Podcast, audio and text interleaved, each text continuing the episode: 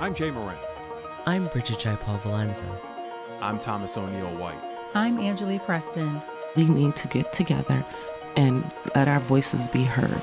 This is What's Next, a dedicated hour to have important conversations about the issues facing the marginalized and underrepresented communities of Western New York and Southern Ontario. We're going to have some real healing. We've got to have space to tell some uncomfortable truth. What's Next continues our mission to discuss race, equity, and the common concerns of Buffalo's East Side and beyond. In the suburban area, everywhere, we must work and teach our children. I'm host Thomas O'Neil White, and today I'm welcoming back to the program Wil Green, the Director of Outreach and Community Engagement for the University at Buffalo's Graduate School of Education, and he's also the owner and operator of Tremani Solutions LLC. Wil, welcome back. Thanks for being with us. Thanks for having me. Um, I'm happy to be back here. It's been a while. Yeah, a yeah. lot has been happening. a lot has been happening. We're going to get into that. Um, you are a Buffalonian, born and raised on the East Side. Um, just tell me a little bit about what life was like for you growing up. Uh, so you know, I tell you what, I think Buffalo people from Buffalo got heart. I don't care what people say, we got heart. Uh, one thing I remember, so I went to school 53. Uh-huh. Um, my father grew up on Glenwood. That was the house that I went to after school. That was the neighborhood, Cold Spring, that I hung out in uh, after school and before school, but also on the weekends. And I remember, you know, block parties. Um, I remember elders in the community sitting on the porch. I remember having respect for those elders. I remember, you know, the friendships that were formed going to school 53 from kindergarten to eighth grade. Um, I just have great memories of being in the community, running around in the summers, playing sports. It was a good time. Have we lost some of that on the east side? Are the elders still out on the porches? Are they do they have the ears and eyes of the neighborhood? Well, so it's funny because I guess you know, I'm almost an elder, right? I'll be 50 in February. Wow. Um, yeah. Yeah. Uh, our listeners cannot see you right now, but you look about 32. Well, I'll take that. I'll take that. My knees disagree, but you know, I'll take that. So, but seriously though, I think that people my age and older are still concerned about the community, mm-hmm. but and I don't know if this is just a natural consequence of technology, but you see fewer and fewer people outside involved.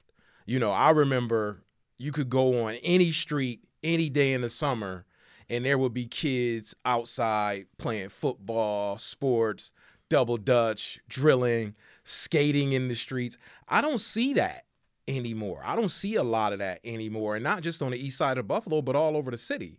So, mm-hmm. you know, and I don't know what the reason is, but I know that elders in the community who are still on the east side of Buffalo are still concerned. They still have an eye out but there's definitely this gap between older folks and younger folks and the lines of communication. Talk to me a little bit about black culture in Buffalo. You said you said the city people in the city got heart. Um, what specifically about Buffalo's black culture do you like? Do you love? Find beautiful? So, I'll say this right because you know I didn't experience other people from different communities until I went to college. So, and I went to Alfred University. Um, you know, that's downstate, Southern mm-hmm. Tier, probably about two hours away. But I had an opportunity to meet people from Rochester and New York City and these other areas across New York State. And one thing I'll say is that, you know, the people from Buffalo, we weren't afraid to talk. We weren't afraid to approach other people. Mm-hmm. We had outgoing spirits, and most of the time, we were the ones to kind of start things. We the ones to get the party going. Yeah. Um, we had kind of like this zest for life, and I don't know if it's because you know wintertime comes, we lock down yeah. for the whole winter, and then when we get outside, we ready to go. but it was just definitely something different about people from Buffalo, even when you compare it to New York City. You know, um, I love my folks from New York, and shout out to the people in the Bronx who were pivotal friends while I went to college. But Buffalo, we brought a little bit of street, but also a little bit of the book smarts too. So we were versatile. We could adapt. And I think, you know, that's something that's specific to Buffalo as well when you look at, you know, what has happened to black residents. Mm-hmm. So it wasn't much of a culture shock for you going to when you went to college. Absolutely. It was. oh yeah, it was a culture shock. I mean, so going to school 53 uh, from kindergarten to eighth grade, having a black principal, Nan Woods, shout out to Nan Woods, 5 3 high, um, having black teachers, having a school that was extremely connected to my grandparents and my father, and the communication was back and forth. So then I go to Hutch Tech High School, mm-hmm. which probably had we went I went from 95% African American population at 53 to 15% at Hutch Tech. I think there were two African American teachers, no African American administrators, and it was a difficult transition, but it prepared me to go to Alfred University where I didn't have the type of supports that I had it in K through 8. Um, but also there was the community culture shock of going from my neighborhood to a pretty much you know rural area Mm-hmm. um so it was it was just it took some getting used to but like i said you know we buffalo we figured out a way to adapt i was blessed to have a number of friends from hutch tech come to alfred university as well and that probably eased the transition but it was still a culture shock it was still something to deal Right. with You mentioned just going from uh what is it ps uh 53 public school 53 community school 53 yeah to Mhm. uh hutch tech and that kind of lack of support talk to me about the importance of having black administrators black teachers uh in these classrooms Yeah. Well, I'll say this, right? So at School 53, we had good teachers. yeah And I think the interesting thing is, and this is something that I kind of replay in my mind now as an adult, because some of my friends did not go to School 53 and they didn't have that type of experience. mm-hmm. Um, so a good teacher is what matters most. Now, going to a Hutch Tech and not seeing that representation, I still had this, and this is another thing about growing up in that time. You respected adults, you respected teachers. 100% Now, what I'll say happened during that time is because of the adverse experiences I had with teachers and administrators at Hutch Tech, I felt like they didn't respect me, so I didn't respect them. mm-hmm. Um, and I think that was the difference. So I can't really say, oh, it was because they weren't black. We had some black teachers and I had good relationships with them.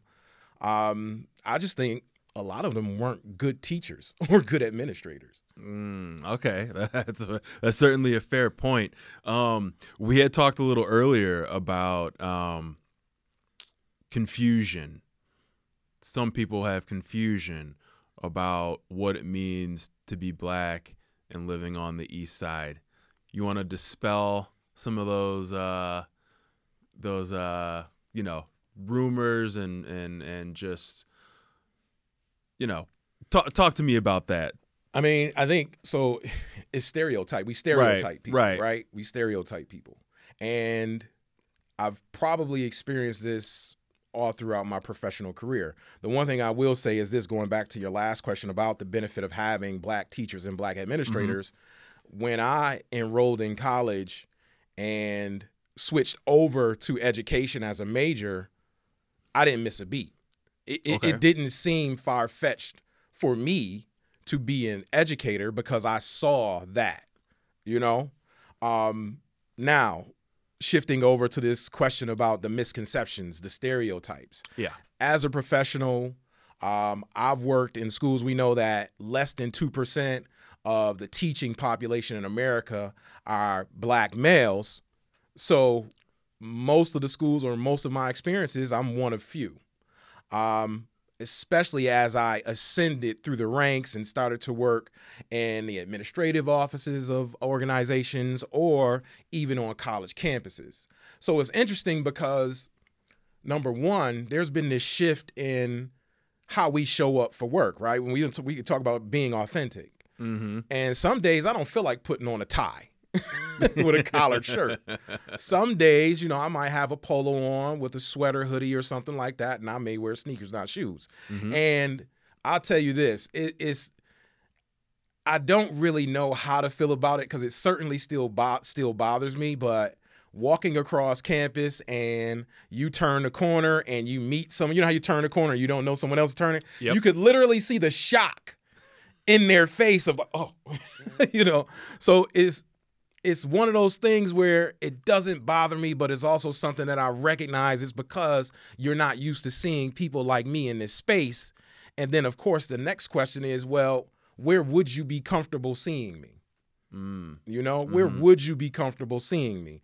And I think if we started to explore that and talk about that, those are some places that are not fully representative of the entire black experience. How do you navigate those waters, or how did you navigate those waters initially?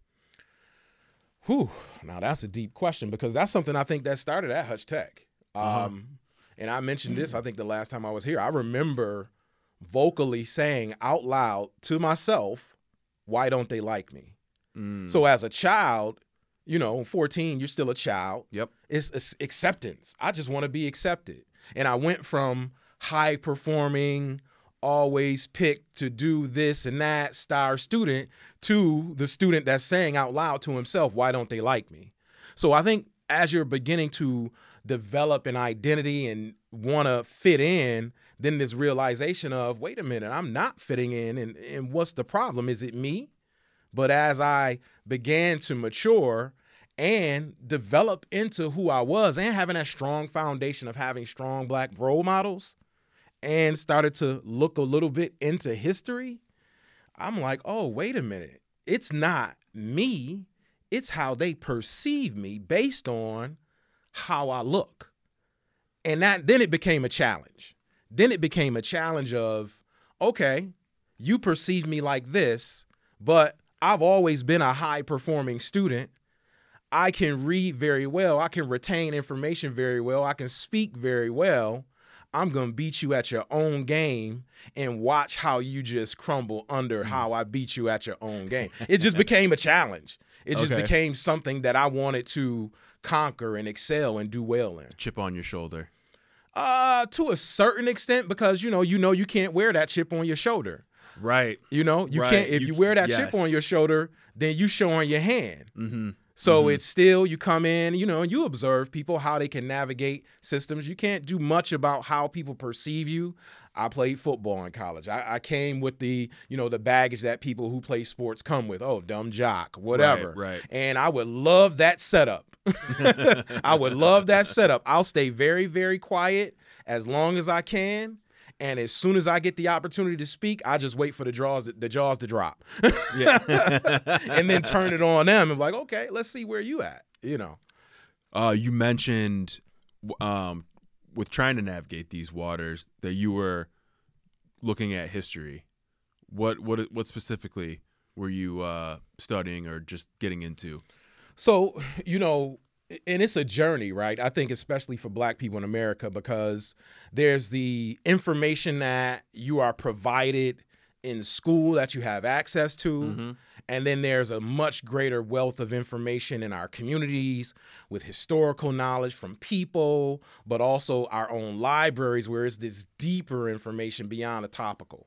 So, of course, at School 53, you know, traditionally Martin Luther King. I remember early on, you know, in celebrating Martin Luther King, we're playing Stevie Wonder's Happy Birthday to You, you know, um, on the loudspeaker. I remember in our, um, you know, every community event we had at 53, we sung Lift Every Voice and Sing. And I knew that that was the Black national anthem.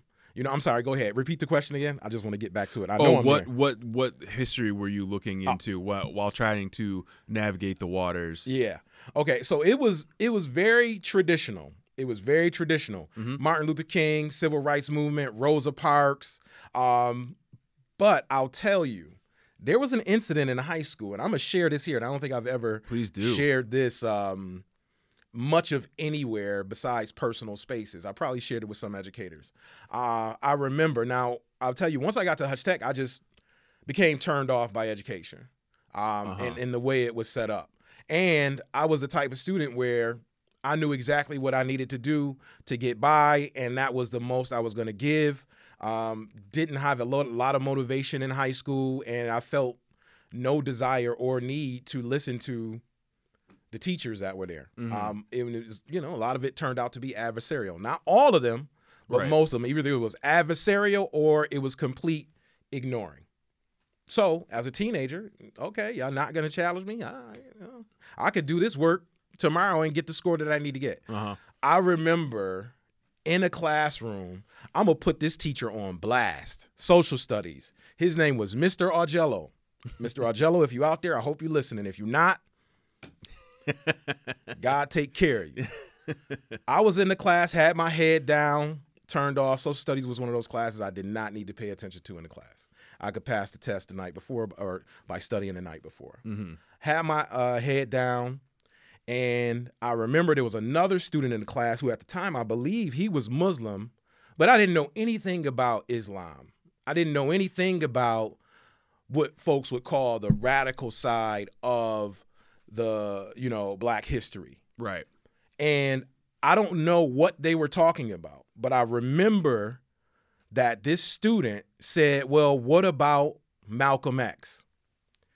And I heard Mr. Augello, the teacher, we were probably sophomores, what, 15 years old? This is a grown man with a room full of kids, yelled out and said, Malcolm X and Elijah Muhammad were N words. Wow. Now, I immediately lifted my head up because I'm like, what? Did he just say that? And I'm like, okay. Now, I was embarrassed too because I knew the meaning of an N word, Yeah. But I didn't know who Malcolm X and Elijah Muhammad were. Mm. And as a kid, in your head, you're like, okay, what am I doing with this? Now, Yeah. I don't remember what came of that. The teacher didn't get fired, he was still there. I shared this story with some other people who went to Hutch Tech, and they said, oh, yeah, he was a real jerk or whatever. And that put a spark in me. That put a spark in me to start to figure out who these people were. And I think at the time, that's when Spike Lee did the Malcolm X movie. And that Yep. kind of started that journey. Um, and it started in high school, just reading more, learning more about the history of black people, learning more about Malcolm X. And then in college, going to a predominantly white institution, we had access to other speakers through because I was an EOP student. Shout out to the EOP students. shout out to uh yeah, shout out to Maritza, uh, Marita, Marita Daniels. She was the director. Um, and they would put together programs and they would bring in guest speakers. We would go see other speakers, Sister Soldier, Uh-huh. and it just opened my mind up even more to a history that I'm like, why wasn't school built around this? Because then I'm like, oh, that's what it gave me a much stronger purpose. It's it's amazing what a gateway Malcolm X is to other black radicals who came either before him or after him. Um, would you say Buffalo Public Schools fostered your love of education? Obviously, you had some up and downs uh, at Hutch Tech, but like overall, was that was it was your love for education and wanting to teach fostered with Buffalo Public Schools? So I'll tell you this at School 53, and this is a part of the stereotypes, right? Uh huh. At School 53, we were competitive academically. So I remember getting report cards and my fellow classmates are like, What did you get? What did you get? What did you get? What did you get? You know, so we were academically competitive. We did love to learn. We loved to read in class out loud. We loved to demonstrate. what we knew. We loved to support each other. So I would say my love for learning was certainly fostered at Public School 53, um, which is a Buffalo public school. I, I got to give a shout out to my mother though, um, because you know I was an avid reader at a young age. You know, and my mother was a reader, um, and we always had the World Book encyclopedias you know the the expensive edition. Because not only did we have the encyclopedias we had the year in science the year in world history. I mean and i used to read all of those things from front to back. So my mother played a role in that but it certainly was uh, fostered and encouraged at school 53 speaking of mothers i would be remiss uh, if i didn't uh, give my mother who you know, mm-hmm. uh, a very happy birthday. Happy birthday, mom. I love you. I will see you later. Happy uh, birthday. what was your favorite class growing up and why? Whew, man, my favorite class. That is a good question. I mean, I loved gym. Didn't we all? I love gym. You know what? I got to say, and I never, you know, I never thought of schools and academics as like a favorite. You know, it was right. something you had to do. Yeah, yeah. You know, yeah. and I had, I think it was mostly teacher based, right? Mm-hmm. So, because there were classes where I, I, liked English. I did like English, Same. but sometimes I would have an English teacher that I'm like, I don't like English. You know, they just they didn't do it for me. Right. And I would I, did not like math, but then I'd have a math teacher that was just so into it and made the lessons so engaging that I came to enjoy it. Um, I didn't necessarily have a favorite subject. It was mostly about a teacher creating a space that made learning fun. Now eh, that's that was my thing because my brain would move so fast. Just sitting down and taking notes wouldn't do it for me. I could do that at home by myself. Uh-huh. You know, I like the engaging teachers who made any subject engaging. What are your feelings on homework? Should it be abolished? so here's the thing, right? You can't it's very difficult difficult to take one piece of a system and change it absolutely without changing the other parts of the system. Okay. So there are a lot of teachers who rely on homework to reinforce skills that they don't have the time to reinforce in the classroom. Mm-hmm. I get that. But then you have students at home without the help of the classroom instructor trying to practice skills that they haven't fully mastered in the classroom. That makes it extremely difficult and it stresses parents out because a lot of parents have had negative experiences in school mm-hmm. or don't have that particular skill set to support students with that work. But so I understand the need for it in some spaces, but I think that you heard me talk about it being engaging. I think yep. what we end up doing with a lot of the homework that students have now is it takes the joy out of learning and it's super just repetitive yeah. and rote and it doesn't inspire students to want to do it. There's a whole world out there that students are interacting with. And what I see in most homework assignments, it takes students completely away from that world and do four pages out of this book. Yes, exactly. There's no real engagement mm-hmm. with the work in a way that speaks to how students are learning in diverse ways or engaging the world in diverse ways. So, I guess my point is if it's homework that can be engaging and can speak to students and how they interact with the world, I'm all for it. They should be learning at all points of time in the day. But if it's that do Just these book work and yeah, stuff like that, and yeah. the answers in the back of the book, yeah, you know, I don't know how well that's gonna help students. You're listening to What's Next. Thomas O'Neil White here with the Director of Outreach and Community Engagement for the University at Buffalo's Graduate School of Education and owner and operator of Tremani Solutions LLC, Wil Green. We will be back just after this. Did you know that WNED PBS is always working on great new local shows for you to watch? Documentaries like Kleinhans Gift to Buffalo, which tells the story of Buffalo's music hall. The hall is very intimate And that intimacy makes everyone who comes in here feel a part of our family. Fun and educational series like Compact Science. Believe it or not, peppers are technically fruits. And Shakespeare's greatest hits featuring some of his best known soliloquies and monologues. We are such stuff as dreams are made of. You can watch them all on our website at wned.org slash local shows. While you're there, check out the show pages and mini websites for additional content such as bonus features, photo galleries, and lesson plans. Find it all at wned.org slash local shows. Birds, whether common or rare, delight me.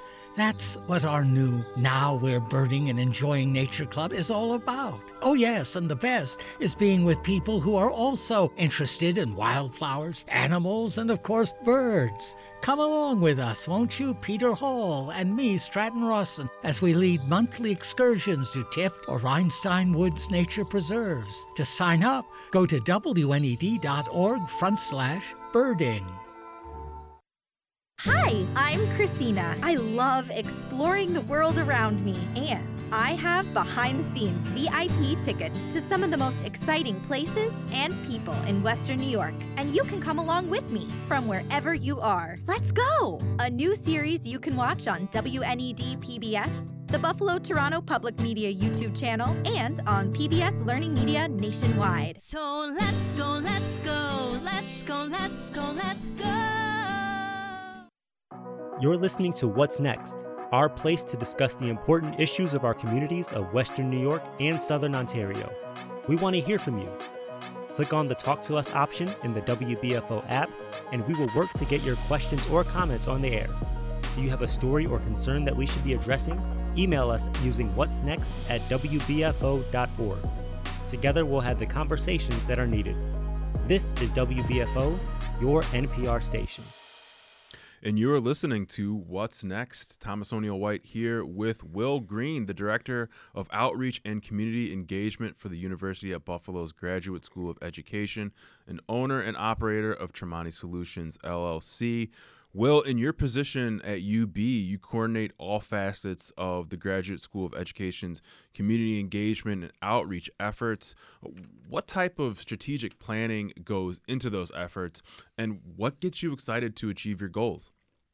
Um, well, so the strategic plan for outreach and community engagement is actually embedded in the overall strategic plan for the Graduate School of Education. Uh, I believe it's uh, one of the second pillars or third pillar second or third pillar, and it is about engaging the community in ways that are mutually beneficial for the university and the Graduate School of Education, but also for the community. Um, so that does drive the work, especially with that notion of, um, I'll be honest, right? So traditionally, when we look at communities like Buffalo, especially mm-hmm. East Side, West Side, where you have kind of like disenfranchised populations, mm-hmm. universities have been seen as someone or institutions that come in and extract. Right. They take out, right? And they don't build back. So what we want to do is kind of undo that perception that we're just coming to take out information. We're going to do these things with you and take what we need in terms of research so we can get published and go on our way. And what we want to do is partner and collaborate with the community to build things to help sustain those communities, to make sure those communities still exist, but also to learn from community members. Like there's expertise in these communities and how can we find a way to share information from university level to community level and vice versa? So as someone representing UB how do you how do you get into those neighborhoods? What what are some like of the specific things you do to make those connections? So you know luckily for me i'm from buffalo. Right. That um, always helps. and yeah and you know buffalo I, say Buffalo is uh, a town with a big city attitude, right? Uh-huh. So Buffalo's not that big. Let's be honest. I no. mean, every, one of the things we like about Buffalo is 10, 15 minutes you can get where you need to go. Exactly. All right. So having that type of access to communities is relatively simple. Uh, for me coming from here and I'm aware of like cultural norms across the town. Um, I've worked in Buffalo the majority of my professional career. I've developed contacts through education, working in a not for profit field. Um, so all those things help. but also I think what's most important is how people feel when you're around them, right? Mm-hmm. One of my goals, and this is what I really try to share uh, with my colleagues at UB, is like, you know, don't show up with your clipboard the first day. Like, show up in the community as a community participant, Mhm. right? Any event you go to, before you start talking about the work, before you start talking about what you'd like to do in the community, show up as a part of it, show up as a listener, learn from the people there, endear yourself to them by being curious about what's happening, not in a stereotypical way, but in a way that uplifts and upholds kind of the values of that community and showing that genuine curiosity and being supportive. That's the that's the secret sauce right there, showing up as a part of the community prior to doing the work. And that goes to my next question: authenticity, and and have, having that play a big role in your job, and and trying to, I guess, as you say, telling other people, hey, don't just don't just show up, get your hands a little dirty. Absolutely, absolutely. I think it's so funny though that you know in this moment in time, you know, authenticity is really uh, a, a a key buzzword, right? Oh, we need to be authentic. And it, it- when you look at the history of Black people, when were we able to be authentic, right? So, in order for me to share this information with folks, you know, being an educator, I think modeling is the best thing, right? Mhm. So traditionally, I would say someone with my background doesn't often end up at University of Buffalo, at University at Buffalo. Mhm. Now, what that means for me is when I sat in the interview, I made sure that this is my authentic self. This is what you're going to get. Like, I'm not going to hide who I am for the purpose of you picking me. What I need you to know is that if you pick me, this is the package that you will receive and you will get. So what that means is when I engage faculty and staff on University of Buffalo's campus and I ingratiate to them that when we show up in communities, we need to be authentic. I'm being my authentic self. If I'm referencing something from my culture, I'm going to reference it from my culture. Now, if I need to translate for them, I will unapologetically. I'll, I'll go ahead and give you a translation, but I'll also tell them you can't show up in the community and try and use the language that I use because that wouldn't be authentic, and they Mhm. would identify that immediately. Right. But- But, you need to understand it. Yes, you need to understand it, but you also need to show up as your authentic self. You can share things about your local, regional, uh, geographic, familial culture and be ready to translate that for other people. And the one thing I know about my community is we like people who show up authentically. We won't judge you for being yourself. We might snicker and laugh a little bit at 1st but if you hold your ground and say, yo, this is who I am Mhm. and this is who I'm going to be, you get respect. So there's really no there's really no difference between you in your role at UB and the Wil Green that's in the community in Buffalo's East Side community. But what about what about code switching? So sometimes it's sometimes it's needed. Eh, I'm gonna I'm push back against that. All right. I'm not code switching. I, I I'm not gonna code switch. Now the one thing that will shift is language, right? Yeah. But that's a natural thing, right? If you go to Buffalo to New York City is the easiest one, right? So how often do you know somebody who grew up in Buffalo, lived in Buffalo, they go to New York City, they stay there for a year, year and a half, two years, they come back and they got that New York talk car. Yeah, right. right? It- it's a natural thing that linguistically you start to shift if you're in an environment for a long time. So I do have the ability to use language in a capacity that other folks can understand it when I get there. But the one thing I'm not doing, like I'm done with code switching. Like Okay. I had my code switching experience at Hutch Tech. I had my code switching experience early in my uh, college experience. And then I'm like, yo, you gotta take me as I am. Um, and that's that's generally it. The one thing I don't do is cuss a lot. Mm. I cuss a lot more when I'm in the community at home being me. But nah, but I I think code switching has not served us well as a community and as a nation. we talk about United States having all these diverse backgrounds and cultures, but then when the rubber meets the road and we go into business or in the professional world, mm-hmm. we have to leave so much behind of who we are. Right. Well, what is that doing? That's stripping us of our advantage that we have of everywhere else where most other countries are homogenous societies. Yep. We have diversity of thought. So we're going to limit ourselves by saying, nope, you only show up this way, speak this way. Yeah, that doesn't make sense to me. Diversity, equity, and inclusion we hear those words a lot. Some might say too often. Are they merely buzzwords now that companies use? And how do you, in your position, freshen those words up so they continue to retain their meaning? So I think was interesting. So I've been, you know, I've been in the professional world for probably the last 30 years, and most of that time has been spent as an educator. My first, I would say, job that was related to the degree that I was going for was in 1996. It was working with students, uh, Buffalo Federation of Neighborhoods, mm-hmm. BFNC, at a summer program and after school program um, as a tutor counselor. And I had a class full of 13 and 14 year olds. Um, and early on, I figured out that if you want respect, you got to give respect. And this might seem like a simplification, but when we talk about diversity, equity, and inclusion, that's a package that we give to people that don't get it. You know, that's for people who don't get it. Right.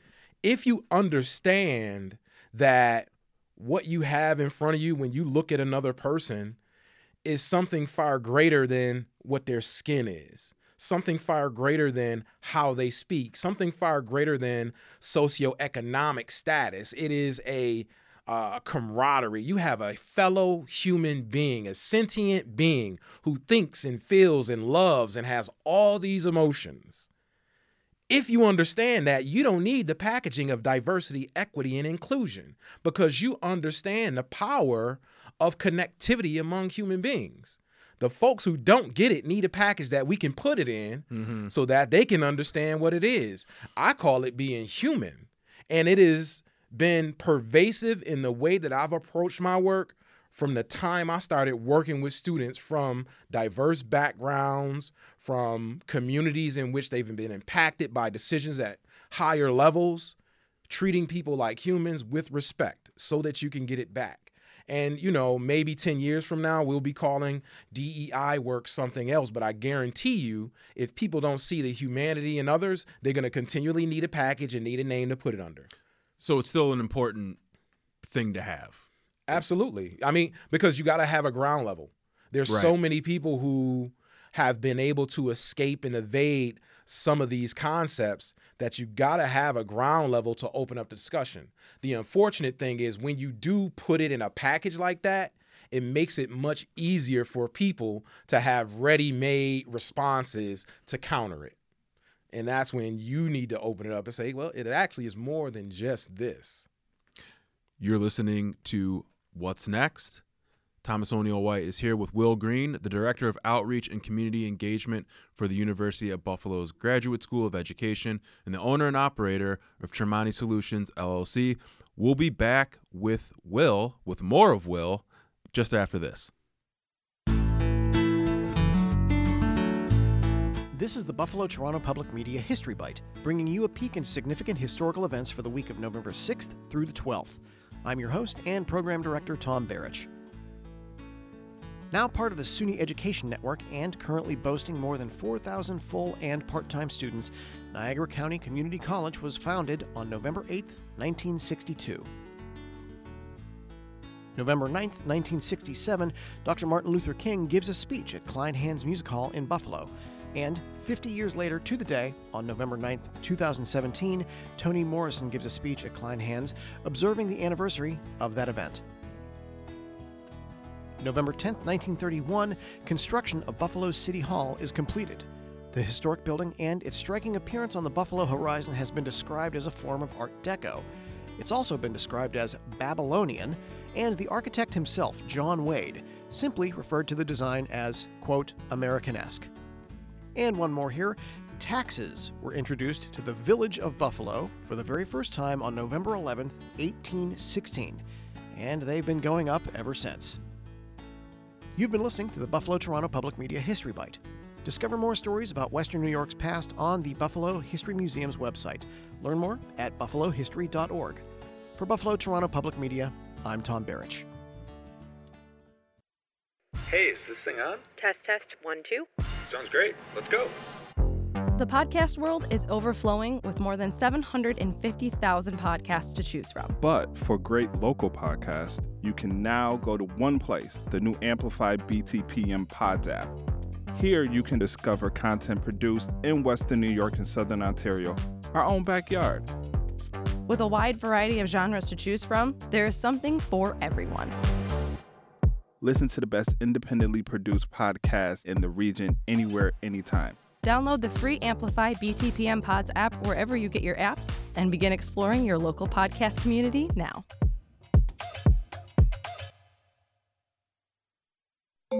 Where do you go when you want news you can trust?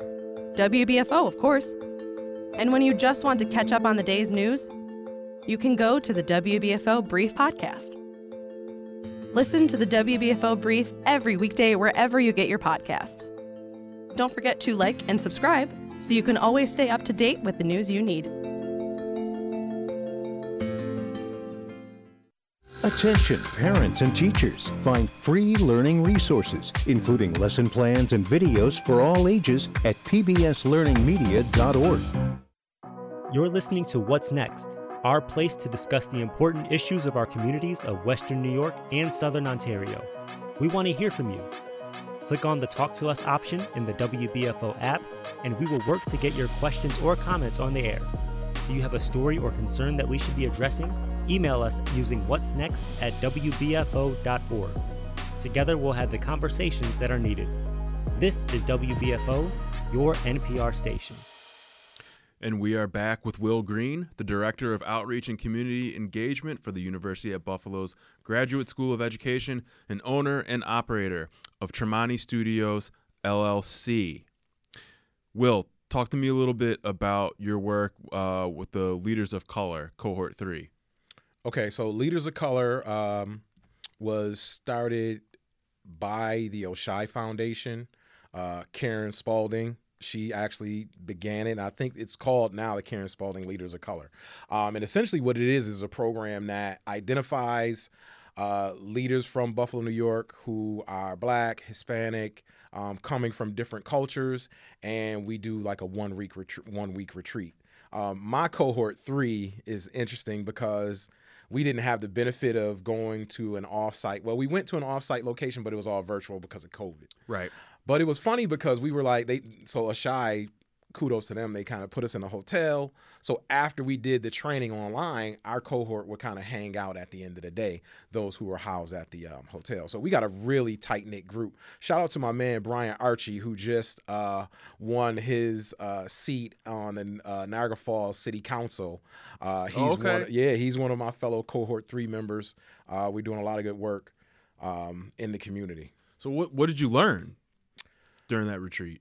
so I'm gonna tell you this. You know, it was it was interesting because we received a lot of training about leadership, about kind of emotional intelligence, about what it means to be a role model in the community. But I think the biggest thing I got from it was the increasing of my network. Mhm. Right. So doing this work sometimes, number one, it's hard work in the community.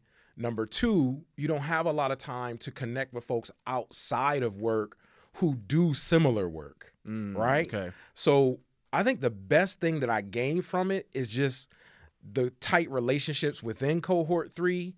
Certainly, when I have things that I need to discuss, I know I can go to them. We got a chat, a WhatsApp chat, WhatsApp chat, or yeah, WhatsApp chat. Um, and when there are events going on, we can rely on each other to support. So I think the biggest thing beyond all the trainings was just that camaraderie among the group. Yeah, and it's it it seems like from what I've been reading, the Oishei Foundation is really taking a stand on improving the quality of life for for Eastside residents.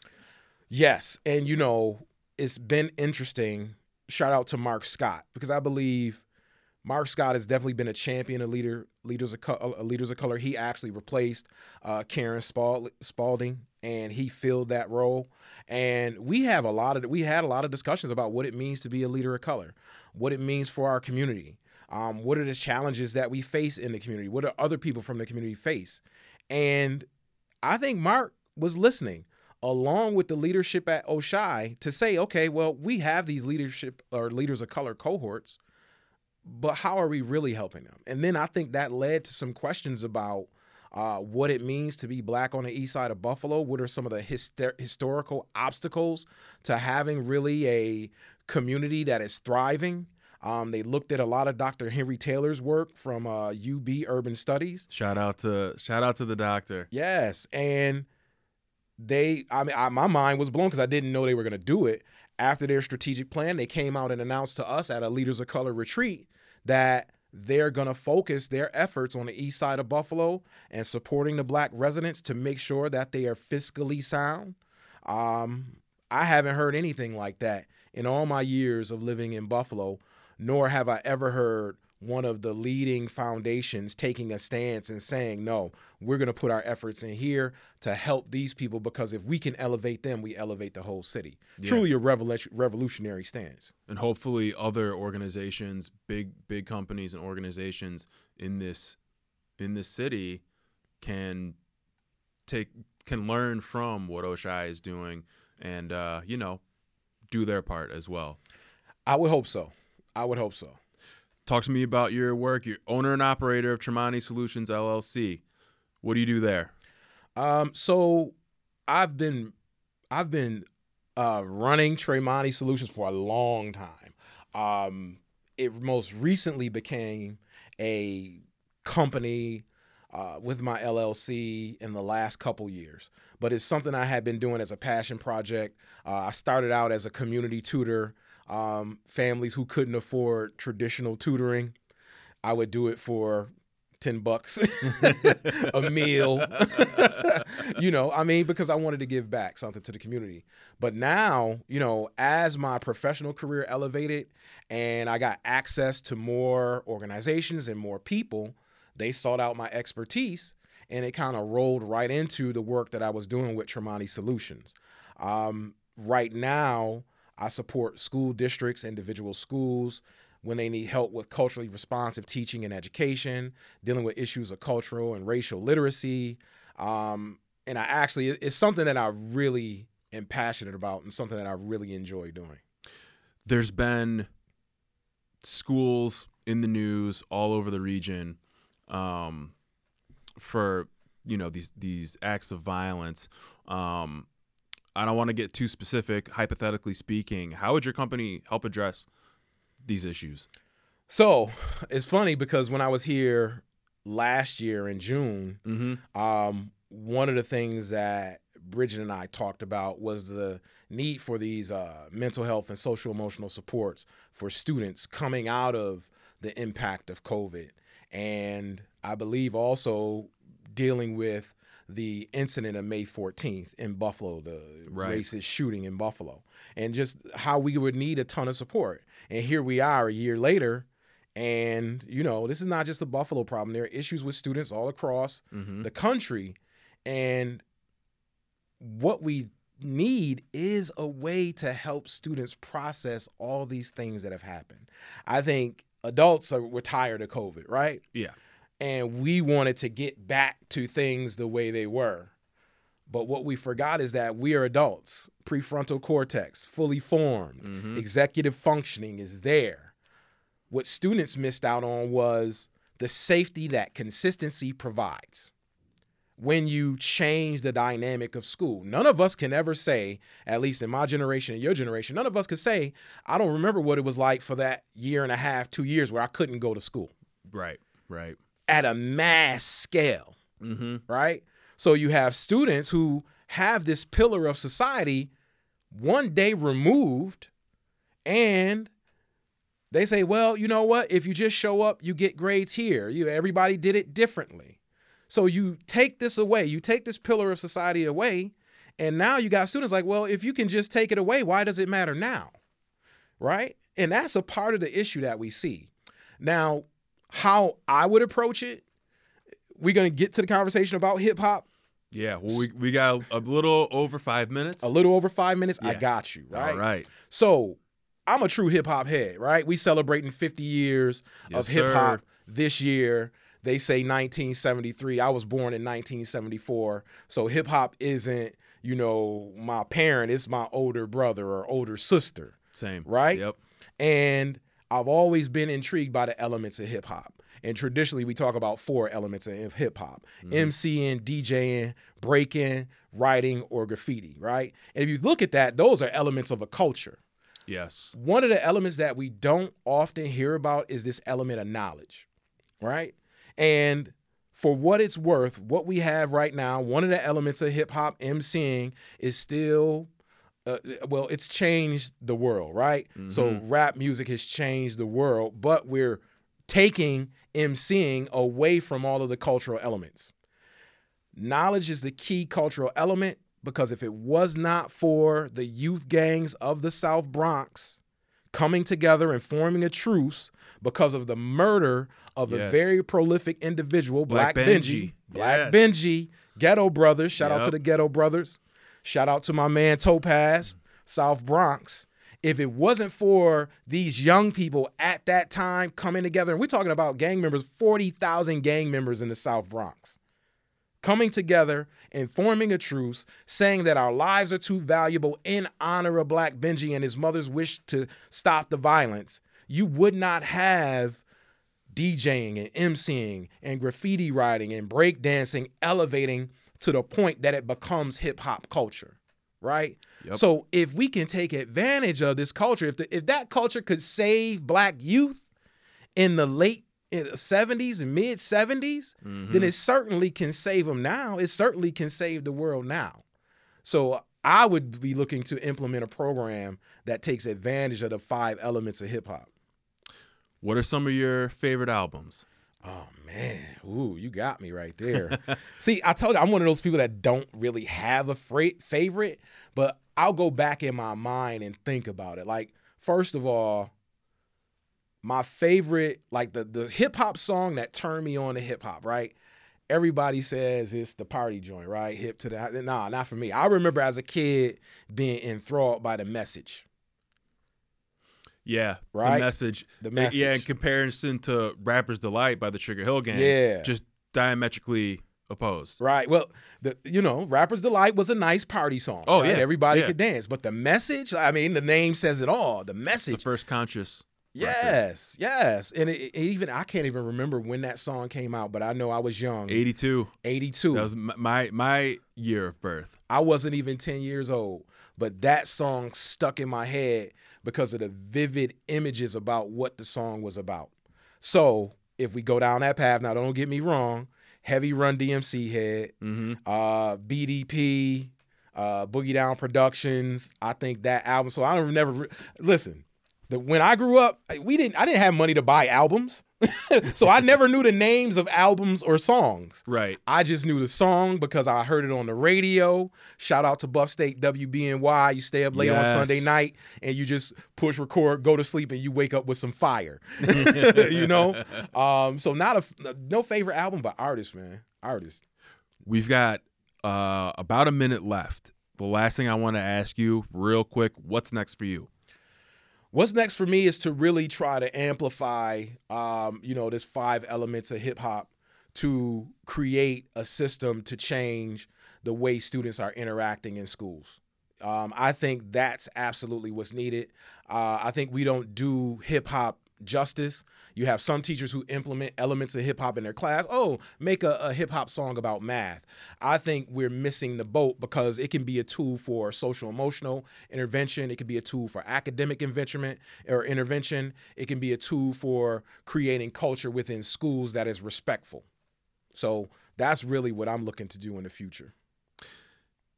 And thank you for listening to What's Next with our guest, two time guest, Wil Green, the Director of Outreach and Community Engagement for the University at Buffalo's Graduate School of, of Education, and the owner and operator of Tremani Solutions LLC.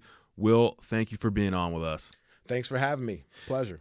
And you are listening to WBFO News and WBFO HD1 Buffalo, WOLN, Olean, and WUBJ Jamestown, your NPR station.